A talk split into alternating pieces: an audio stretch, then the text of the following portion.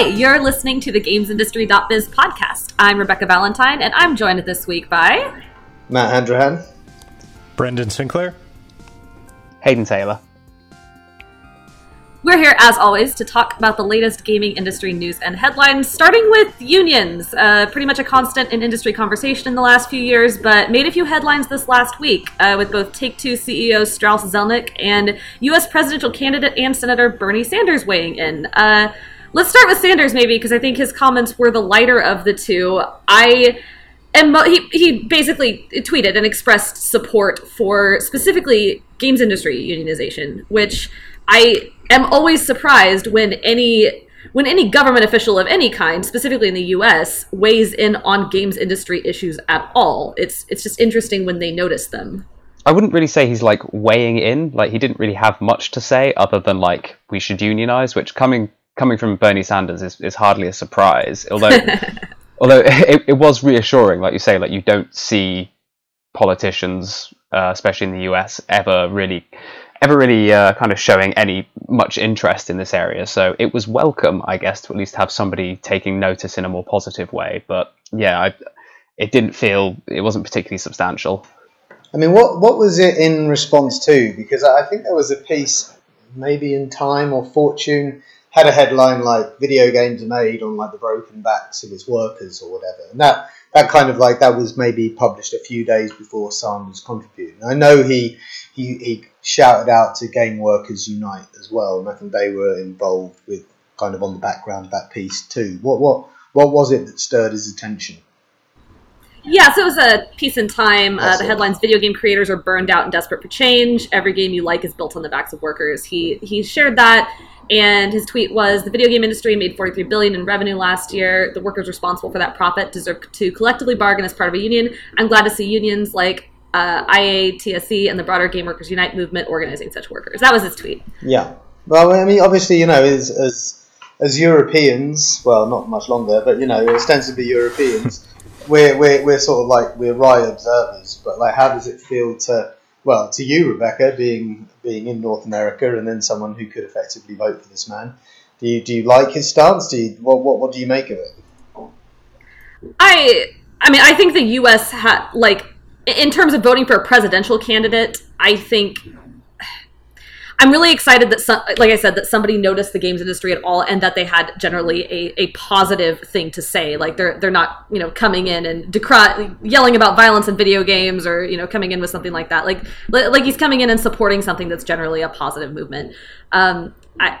I don't think it's going to necessarily sway who I end up voting for in the end, just because the U.S. has so many dang issues happening right now that there are a million other problems we have to solve. But I'm I'm glad that this is this is a good stance. It it it makes me feel more positive about Bernie. Not that I felt unpositive about him before. Um, so yeah, it's it's cool. I I would love to see more candidates say something about this in general. I think it's really interesting how perceptions of unions have have changed in uh, North America and the United States um, in the last couple of decades like in the 90s i was i was you know growing up in the us and uh, in the chicago area there were there were unions for grocery store baggers and film projectionists. And like the the general perception was like okay well these unions are you know outdated. Um, they are un unrealistic I guess. Like the um, the projectionist union at the theater I used to work for, they to run eight screens, they were like getting two full time projectionists with college degrees, um, like engineering degrees, and paying them twenty five dollars an hour minimum or something like that. And then when there was a strike, um, they took the popcorn jockeys from behind the thing, making you know five five and a quarter an hour, and had them run the projection booth, and you kind of didn't really notice too much of a difference depending on the popcorn jockey in question. Uh, and and that you know like uh, that seemed like maybe maybe things were a little out of whack there, but just the the what's gone on in the the ensuing decades, just the how obvious it has become that uh, that people aren't getting by on on you know their their minimum wage or or slightly better uh, salaries. How how many companies are just sort of exploiting their workforce? Like I, I think that environment is a heck of a lot more conducive to organization of, of labor. And that it's happening in the games industry is not unique to the games industry at all. But I do think it's a it's a reaction to just sort of general atmosphere, especially in in the U.S. in, in the last couple decades. It's interesting that you you are talking about how it's become a little more obvious over you know the last few decades in the U.S. as to what might motivate people to unionize. Because in other unionization news this week, we have uh, Take Two CEO Strauss Zelnick um, in an interview with you, Brendan, saying, uh, among a, a, longer quote, saying that uh, it's hard to imagine what would motivate that crew, meaning uh, the U.S. games industry, to unionize. Um, do you mind going into a little bit de- of detail about that interview? Yeah. So the the interview was um, sort of E3 corporate state of the company interview. So we talked about a whole bunch of stuff. And I asked him about unions just because I asked a number of companies about it, a number of people, because I just think there's value in getting their their general statement on the record about it rather than just like assuming what their position is. When there's a statement, you can point to it later on. People can pick it apart, call it ridiculous, whatever. Um, and so, like his his statement was, uh, unions tend to develop when labor relations are not typically non existent. And typically, unions have been most beneficial when there were more workers than there were jobs, and where the jobs were low paying jobs. We have fewer workers than we have jobs, and they're high paying jobs. And then he says that there are 220,000 people in the U.S. gaming industry right now, and they make $100,000 on average. And that was what we put in the in the article in quotes. And people seized on that and they kind of went ballistic about it. Um, and they they questioned like, okay, well these these numbers are you know they clearly don't match up with a whole lot of people's personal experiences in the games industry, and uh, they they wanted a source for it. I initially took the numbers as like sort of Zelnick ballparking things like the the specific salary one, and I've heard salary ranges all over the map. Our own our own survey last year, I think, had about sixty thousand dollars a year, and then if you look on some job hunting sites. Uh, the the positions that they've been posting for their averages come out to like hundred ten thousand dollars a year. It's over the map, but uh, we we tracked down the the thing he actually was citing, which was a uh, Entertainment Software Association report from last year on the economic contributions of the games industry. And they had a figure of $97,000 a year for the average U.S. developer. And that was actually pulled from a uh, 2014 game developer research Gamasutra salary survey that they used to do every year at GDC, uh, where you know a little over a thousand respondents uh, to this to the survey of developers combined to have like an average salary in the U.S. of uh, eighty-three thousand dollars, and then the ESA took that and then took government figures on like employer contributions for retirement funds and insurance and things like that, and then added that into the eighty-three thousand figure. Like the figure was sixteen point eight percent.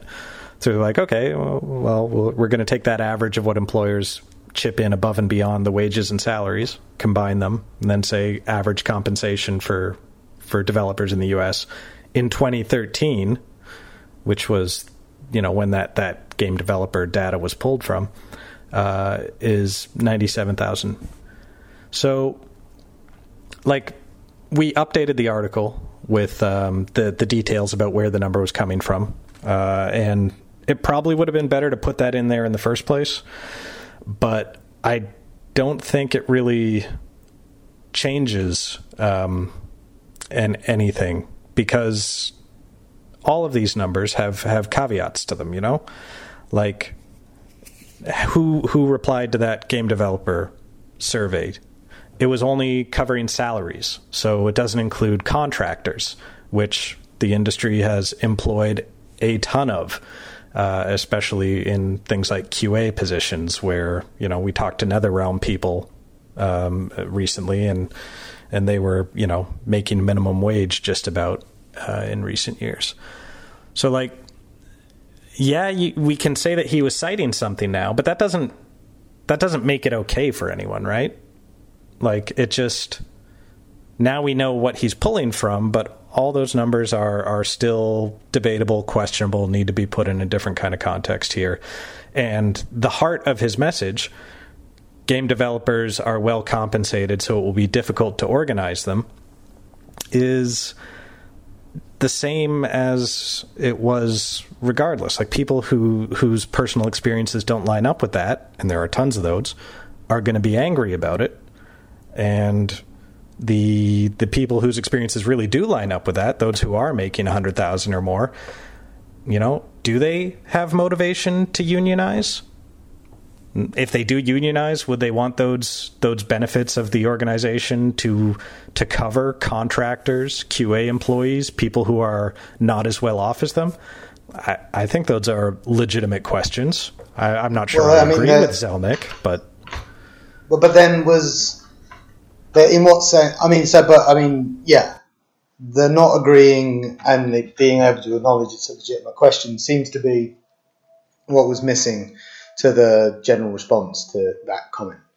Which is to say, everybody got massively hung up on the validity of a single number when actually you can swap that number out with a different number 80,000, 75,000, which is still you know, forgive me, I don't know what the, the average annual wage in the US is, but I would imagine that 80,000 is still fairly comfortably above it, right? Across the whole workforce.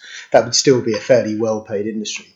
His point was not $100,000. His point was, as you said, Brendan, people in the games industry are well compensated, right? On average. And it's also important not to leave out the on average part because he's also not saying there's nobody in the games industry that doesn't get badly paid that's not his point either. What his point actually, I think, is I mean, it's an interview. He's not giving the most nuanced way of phrasing that. I'm sure if you were having, you know, a, a, more private conversation where you could really dig into it and there was no time pressure and stuff, he could articulate himself a bit more clearly. But an interview is an interview. It's it's a, it's an abstracted way of talking to somebody where they don't always get to offer every single bit of detail. But it, it struck me when I read it, and this is before the Twitter fallout that what he was saying is exactly what you just articulated, Brendan, which is that there are some people in the industry that are very well compensated indeed. And the whole thing with the unions and the whole issue with unions is that it's about solidarity with people that are not as well off as you are, and sometimes accepting that you're going to go without because they're going without. And that is a difficult thing just by very human nature. And it's not really anything to do with who got what stat from where, which is really entirely what the Twitter conversation seemed to, to devolve into uh, fairly fairly quickly. Also, I think like the the points he's making about you know that the games industry isn't particularly motivated to unionize, even if that figure is lower, I still think it it does apply to a certain extent. Obviously, there's a lot there's a lot of problems in the industry with crunch and things like that, but if you if you look at the unions that have cropped up in recent years, the, the drivers that have like motivated these unions to form, you know, they're things like Uber drivers and Deliveroo riders and stuff like that. These are people who have who are basically uh, contractors who work full time and get below the minimum wage. They get no benefits whatsoever, and you know we've seen in the UK like that's the the I think it's like the Independent Workers Union, which is what the Games Workers Unite is part of here in the UK. You know that came out to support these these sort of uh, these gig economy workers, and that's that's what unions have always typically done throughout history. Is they come up when there is like a real desperate need for them, and that's not to say there isn't a need for unions, but I think that that Zelnick's point is like the games industry isn't that. Like it may have its problems, but it's not it's not at that level of sort of desperate need where people are. Well, I mean, I don't know. I suppose it depends who you speak to, but yeah, I, I I know when like Telltale went under, you know, people were living in their cars and things like that, and it was a really really bad scene. But that's that's less the rule and more the exception. I feel for, for a lot of the games industry, but feel free to disagree. Um, I, I think the more kind of astonishing line out of this, and the one that I'm surprised more people didn't see on as opposed to or sees on as opposed to the numerical figure is just the line. It's hard to imagine what would motivate that crew to unionize because pay isn't the only reason why people unionize, right? Like, yeah, it, maybe maybe people are compensated well in the games industry.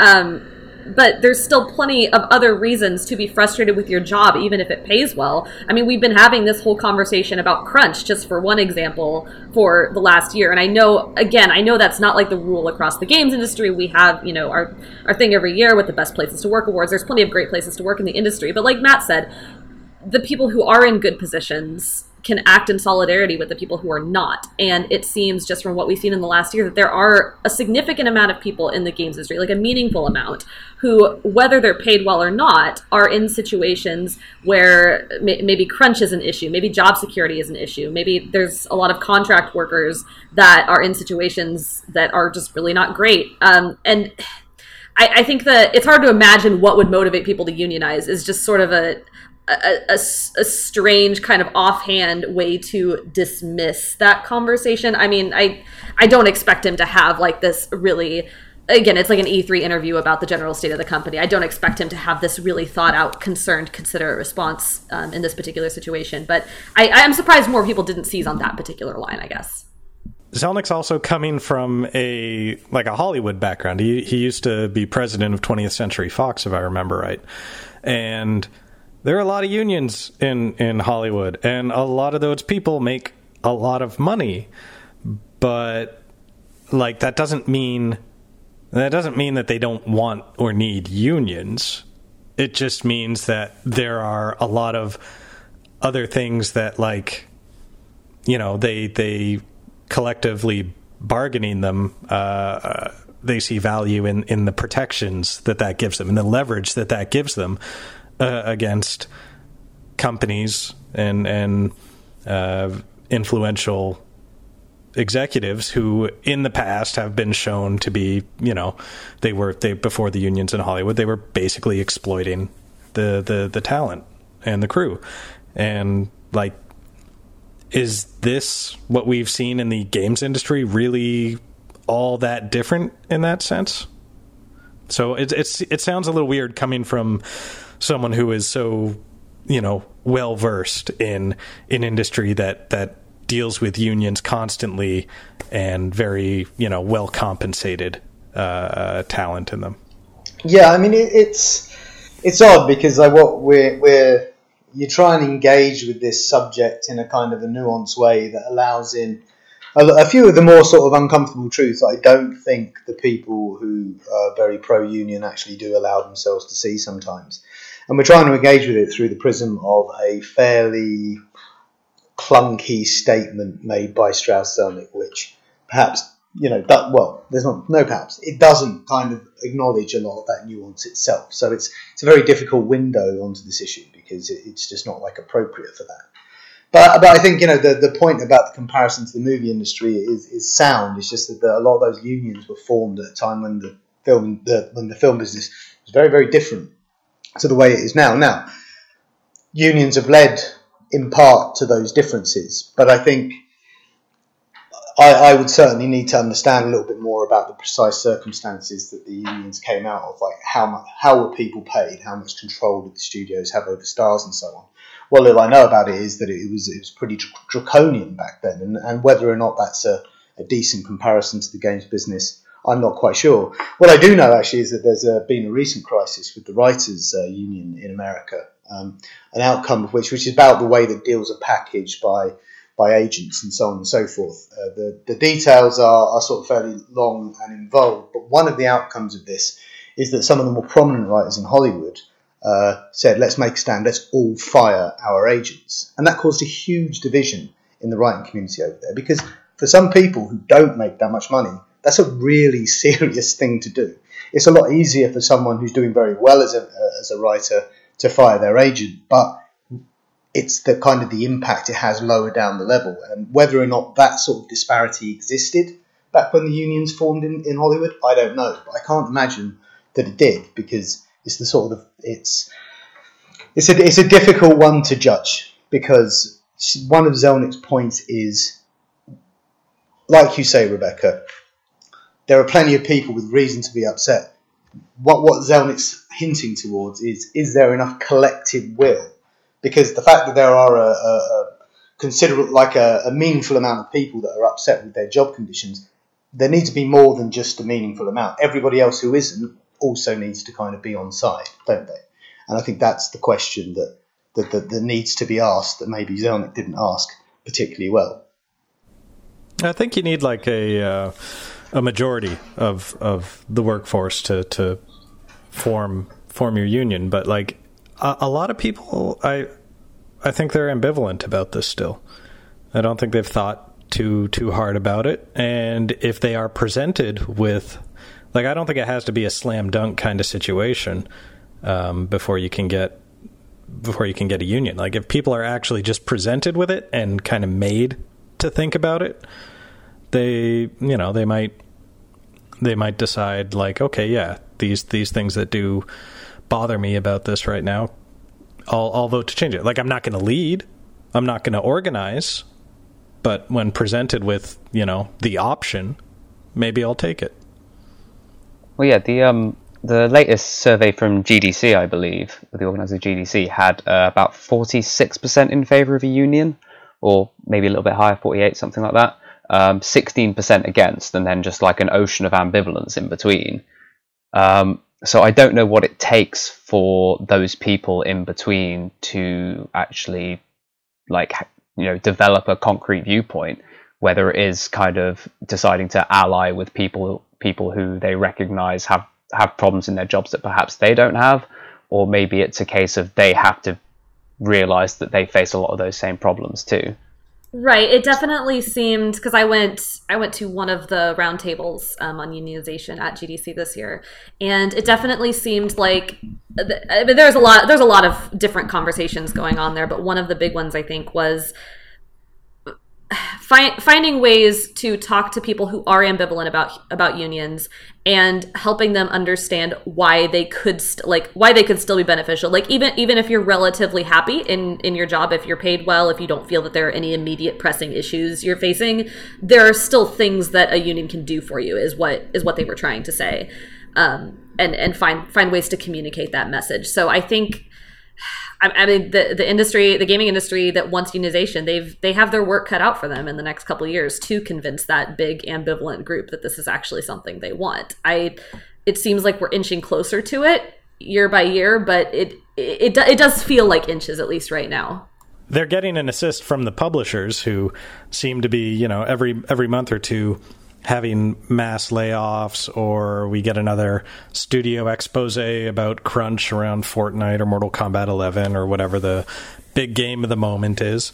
And like I, I, I think that creates more of an awareness uh, uh, for people about you know the the the fact that they just don't have much leverage or much control uh, in their in their employment situation right now. And I've talked about this before for the for the site. Like the developers are right now represented by basically the IGDA, which is not a union, and which has been pretty ineffective in in most things that it has uh, pursued. It seems like it's a good educational tool. It's a good networking resource for developers. But as far as an advocate for them, they need something with more teeth. And I union seemed just like the kind of the natural progression of that. And if if if publishers don't spontaneously decide to change the way they do a lot of things, um, we're going to keep getting those those horror stories that and layoffs that wind up being recruitment ads for unions. Yeah, I was going to say much the same thing. But you know, stuff like Telltale, while you know it is an objectively awful situation for those involved, that is the kind of thing that makes people who are other who are the people that Zelnick seems to be talking about right there. They've got good money. They're not. They're not. They, they, they don't have too many too many problems or issues or whatever. But, but it just shows that things can go bad very very quickly. And if it does, where are where are you left? And something like Telltale can really push people towards joining that 46% that Haydn Haydn is talking about. And maybe you don't need to go too much higher than that to get where you are, to get to get where the industry needs to be to, to, to take that extra step forward. The thing is, as well, like you, you, it's very easy to think you don't need a union until you need one, and at that point, it's kind of a bit too late. I mean, like, again, Telltale as an example, I feel like that was something which really helped reignite this debate, particularly um, outside the context of crunch, uh, because once you know nobody expected Telltale to go down, they seemed like a really successful company. It seemed like a ship that was staying afloat. And there are a lot of games companies that look like that on the surface and may look like that from within, but also it's not impossible for something to just go horribly, horribly wrong.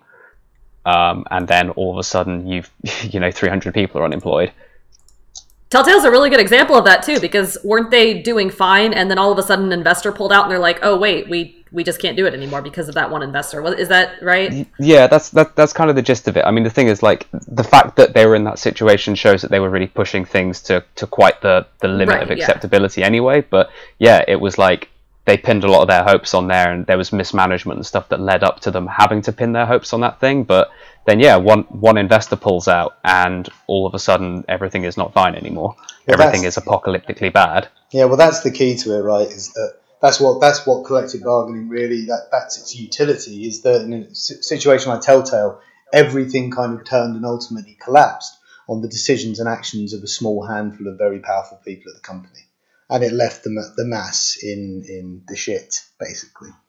Um, but the thing is, like, it's just how is the industry responding to this? That's the thing, because this is a very, you know, I, I, I can understand that many CEOs probably really wouldn't want unionization to happen, and I think, as you said, Rebekah, and as you suggested, Brendan, like the, you know, re- really the best thing for the industry to do if they don't want if the people in the industry don't want unions, what they have to do is to try and address and get and and and solve some of the concerns that are driving people in this direction because it's very, very easy to just kind of trivialize this stuff, which I think is what most people are, are, are, are believe that Zelnick was doing there. But then that leaves you completely unprepared for when the, the force is too great to resist anymore. I mean, it's it's something that we're seeing in, in other parts of the industry, and indeed something we're going to talk about a little bit later on the podcast.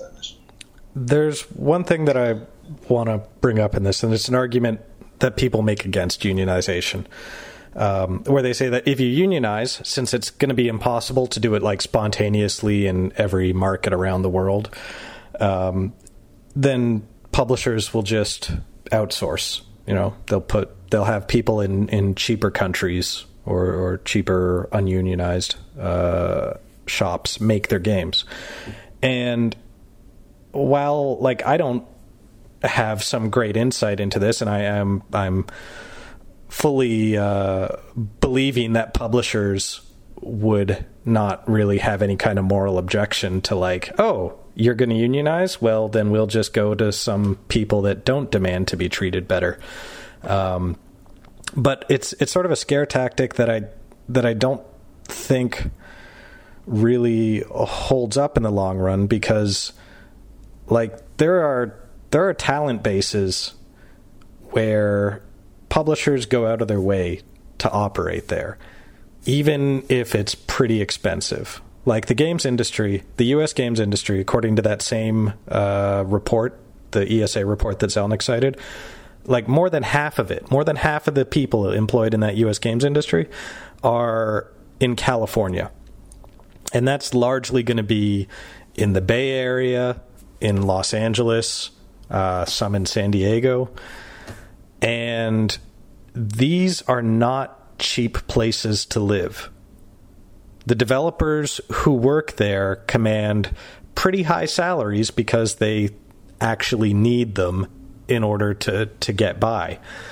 And despite that, the industry has been pretty okay with uh, centralizing so much of it in in these really expensive hotbeds because it attracts key talent these these cities, and they really need that key talent to to produce the best games that they possibly can. So I like I think I think people who who use that that publishers will just go elsewhere argument are kind of underestimating um, how much publishers value the the talent and experience that they currently have access to in some of these places. A point counter to that would be uh, actually another thing from the Telltale collapse, which is that um, Telltale paid lower than industry average, and they were based in the Bay Area. Um, and that was another thing which they got dragged for uh, after it collapsed was was the lower pay and yet still being in the most expensive city in the entire world. So I wonder if the games industry is just able to get away with paying people lower because there is that there's that passion, there's that love of video games that draws people, and they're willing to sacrifice a little more in order to work in it. And so unionization in, in the context of Telltale, like not to say that I think Telltale would necessarily move, but it, it does it does kind of raise the question. But it's also a slightly uh, it, it does show to a, a, to to a degree we're kind of like blinkered. Um, uh, about the way the games are made because that's already happened. You know, I, am pretty sure, and I'm, I, I, don't have the facts in front of me, but I've visited Romania a few times, and the majority of the people that make FIFA are in Romania. They're not in Vancouver.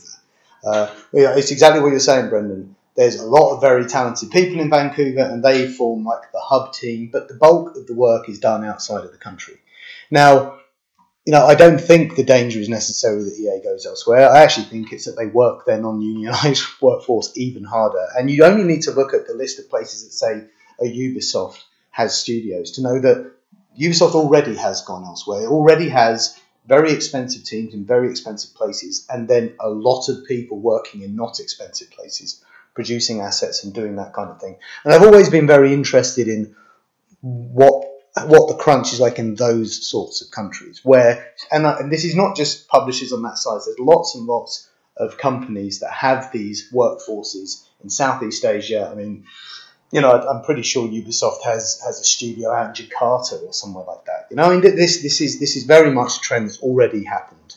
Um, and and it's just what what what would the consequence of unionization be among developers in North America when they work for a company that can just work people that don't belong to that union all the harder. Um, it, it's the games industry is global, um, so there is a concern there. I think I just don't think it's exactly that concern. Then the concern is EA moves out of North America. I think that EA is already out of North America, and just what does that mean for the rest of the workers across the world?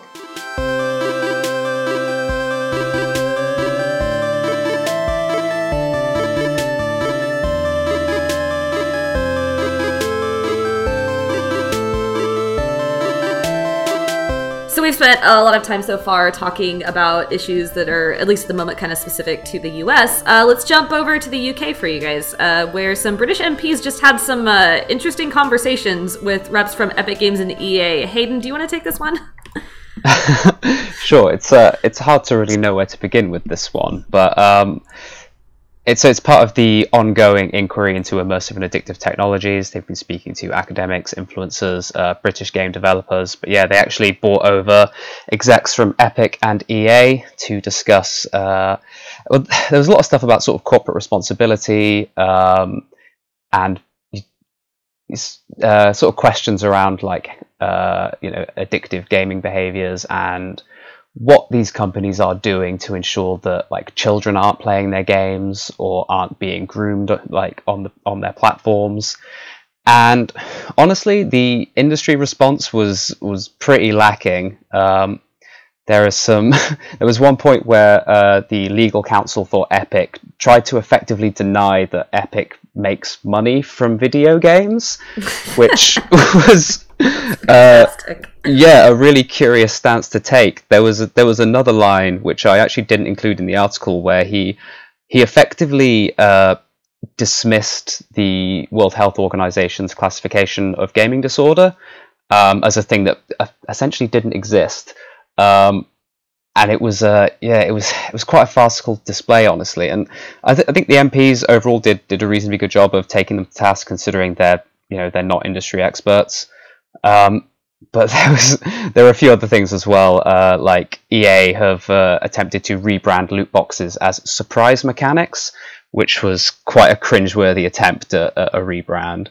But yeah, I mean, I, I, don't know if you guys have read the article as well, if you've kind of got any any thoughts on uh, on how it all actually went down. But yeah, my my, my general feeling is the industry didn't do a very good response. Uh, one of one of the uh, chair the, the chairman for the committee even went as far as saying that Epic's evasiveness around questions of uh, sort of playtime and how much money the average player spends uh, only aroused more suspicion.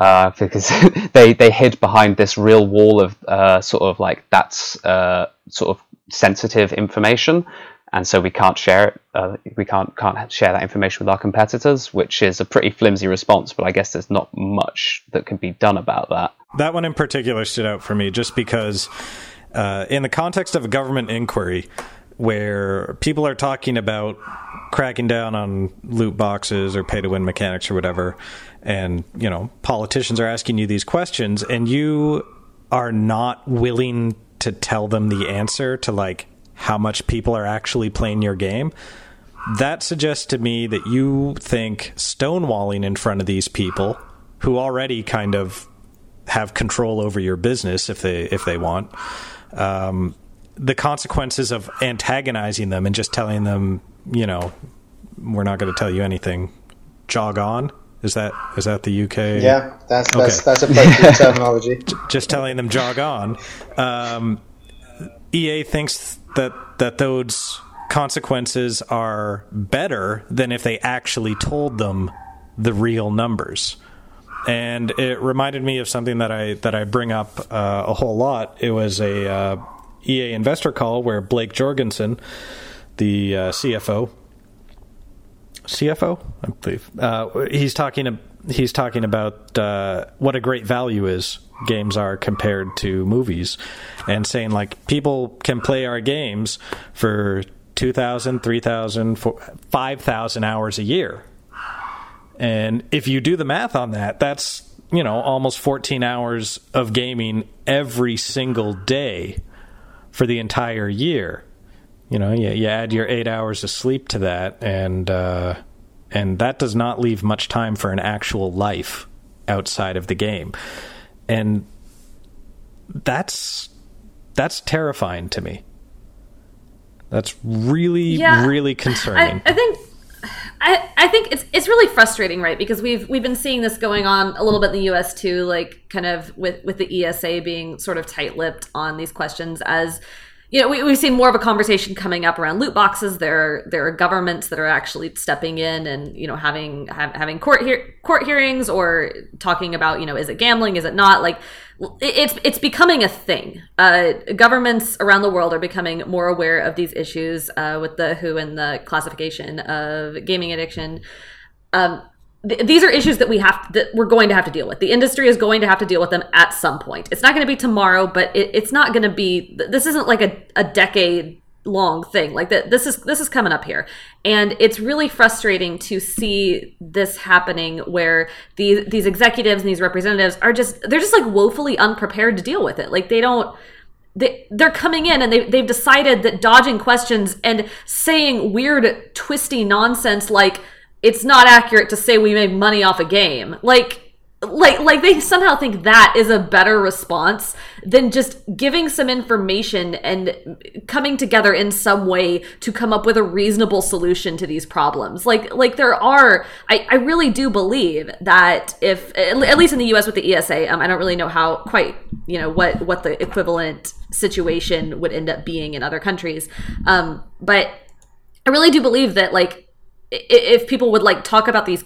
issues candidly and you know kind of figure something out there there are ways to keep monetization practices profitable for games while also not like you know ex- exploiting addictive mechanics and you know luring children into buying thousands of dollars of loot boxes and things like that. Like like i think that i think that's a possible compromise that can be made but we're not going to make it because no one's willing to give anyone information that would enable them to make it. Well it, it's the the most worrying thing about about it really. Uh, another site not ours um, wrote a report on this but but it took a very different view to what we do. At least it saw the events differently um, and one of the key points he made was like the MPs were kind of stupid about games. But you know, I, I, you've got to say that. I mean, because what you say, they, they seemed unprepared, and I thought the same, EA and Epic. But the truth matter is, they did prepare, but they obviously prepared thinking that these answers would be good enough for the MP for, for, for the MPs questioning them, and that means actually this, the industry thought the MPs were a lot stupider than the MPs actually proved to be because. I mean, this is this is bullshit that they were talking, and they immediately got called on it, and they had no recourse once that had happened. And it only, ta- you know, uh, there, there's there's a lot of concern uh, across many countries in Europe around these issues with games. Whether you believe that, the, the, the, these issues are valid or not is actually not the point. The point is that there will be governments around Europe that will be paying attention to what happened yesterday, and they will see what you know. It looks a lot like arrogance on the part of the games industry. It looks a lot like insolence on the part of the games industry, and that is a really, really bad look when you have multiple governments in one of your biggest markets turning against you. Um, Epic and EA dropped the ball extremely badly, and it's what I was saying earlier about the unionisation problem. It's, it's very easy to kind of, when you're in a position of power to to treat problems that might become very very big problems for you as as uh, as irrelevant when they're still when they seem still fairly small. But then there might come a point when these get too big to handle, and it's stuff like yesterday, and and the what EA and Epic evidently thought they could get away with saying. It's just it just defies common sense. You know, it's difficult to know how those two companies wound up in a place where they thought they could walk into that room and say what they said and walk out of it with everybody being pleased with the result. And talk about surprise mechanics. There was no way that was going to get any kind of positive headline from anyone ever. Surprise mechanics. Yeah, no. It's just a headline, isn't it? Right there. Come on. Here's the, here's the stick. Now beat, beat the hell out of this with it. Very strange. It, it, here's, here's the thing. So one of the uh, one of the well, actually, both the Epic guys were accused of being evasive by one of the uh, committee members, who actually even asked them if they'd received, uh, if they'd been coached on how to respond to the inquiry. Um, and they sort of responded quite loosely, like they were coached on sort of like Britain's like legal infrastructure or that sort of thing. But the fact that one of the MPs just saw it and just went, "You are just you're evading our questions. You, it feels like you've come in here with the intent of invading our questions and doing little else. Um, and the amount of times that one of the MPs asking a question had to say to them, "It's a yes or no question. Just answer it." Like I lost track of it. Like after two hours, like that that happened multiple times. Because yeah, very very straightforward questions were being asked were being answered in this very like sort of child caught with his hand in the cookie jar approach. It's like, well, you say cookie jar, but how about you define cookie jar? And it's like that's not the point. like the point is we're very suspicious about your behavior and you're continuing to be very suspicious. Yeah. I think it's inaccurate to categorize the receptacle as a cookie jar, I'm afraid. So yeah. To... And and my definition of a hand would definitely differ from your definition of a hand. yeah, I mean, it puts a lot of emphasis on what come, what's coming next week, though, right, Haydn? There's more people that are going to come up and be questioned one of them being the UK trade body Ukie. I think King is up there as well, right? And like these people King have got to walk into a much more hostile environment than, than EA and Epic walked into, I would imagine, as a direct result of what happened. Well, the thing is, if you watch, um, if you if you saw the previous proceedings, which were with British game developers, uh, including people from Rockstar North, and then a few sort of smaller developers, and the and uh, uh, Dundee University, Ab- Abertay. Abertay, sorry, that's it. Um, they uh, their response and their, their reception from the from the MPs was much more sort of friendly because they were they were asking them questions about the British games industry, about game development, all sorts of things, and they were giving good, well thought out reasoned responses. And I understand these studios are in a very different position from where Epic and EA are because Epic and EA, you know, they're they're being dragged in front of a firing squad because they're the ones that have attracted a lot of negative attention at the moment. But in that situation, the, the, the solution isn't, or the answer isn't to just try and duck and defend and deny. It's to give well thought out, reasoned answers. Um, and I feel like next week's going to be an interesting one because King, as you know, Candy Crush developer, and uh, a lot of concerns around mobile gaming. Uh, but there's also people from the British Esports Association, and I believe Tiger are going to be there as well, or Tiga, sorry. Um, so it's it's going to be interesting to see how the how the MP's sort of viewpoint has changed in in that one week uh, dealing dealing with these these new uh, new speakers. Mm, yeah, and and it's very much all of this. It's important to state because we have a, a readers in a lot of different countries, and maybe even some of them listening to this right now. But you know, the UK is not alone in this sort of general sentiment being out there and directed at the games industry right now. We know it's kind of there's you know some negativity bubbling away in the US. We know that Belgium is there. We know that the Netherlands is there. There's definitely some of that sentiment in Germany. Like this is this is not an isolated incident, and these kinds of questions are going to be being asked. And the industry really does need to kind of get its act together. And I think we we said this in a few articles on the site before to actually, and, and Brendan sort of acknowledged it in what he was saying about that Blake Jorgensen quote. The industry has kind of sold itself in ways over the years that directly implicate it in all of these things that are being questioned about now. It's really difficult to go into that room and pretend you absolutely have no idea what they're talking about when you literally do boast about the amount of hours your players play your games for. Um, when you do shout from the rooftops about how much money you're making from loot boxes. So this is not these these are not arguable points. The point is we do have to acknowledge and and try and make up for some of that some of that sort of overextension of the past. Uh, whether or not we do that, I don't know. That's that's the question. That, they also employed some pretty like outmoded defenses when it came to questions around age verification. Um, so Epic said that they don't verify the age of their players because you have to create a PlayStation account before, and so it's up to PlayStation as the storefront holder or as, as the platform holder. Um, which, like, that argument makes perfect sense in the in the days of physical retail, where yeah, it was up to the people selling the game to make sure that the game wasn't sold to someone underage. But it's a very very different prospect now when just anyone can you know you don't although legally you have to be 18 to start a playstation account i don't see what's stopping you from starting one at a younger age like i'm not sure how thorough these these systems in place are and but Haydn, are... it asks you, doesn't it? Like, you can't lie. Well, yeah, it's very difficult to lie to uh, to one of those things you put your date of birth into. Um, but it's like yeah, you know it, that re- that responsibility does currently lie with PlayStation, but I also feel like if you're putting something on the PlayStation Store, like you know, you are aware that people underage are playing your game, and you've not done anything. You've, you've not thought about that maybe being a problem in any context. The, the, to say that they don't have access to any data, I mean, like, I I played enough EA games to know that you can have an EA account.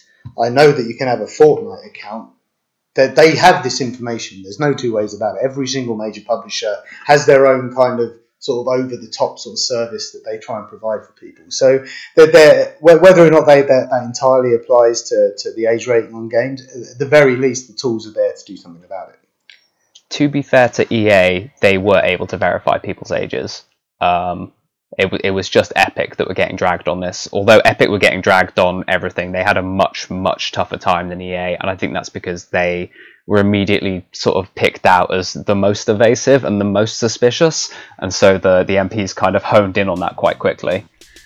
I think that's all the time we have for today. Uh, you can always go back and listen to previous episodes of this podcast on all good podcasting platforms, and you can and totally should get your daily dose of news and insight into the world behind games at gamesindustry.biz.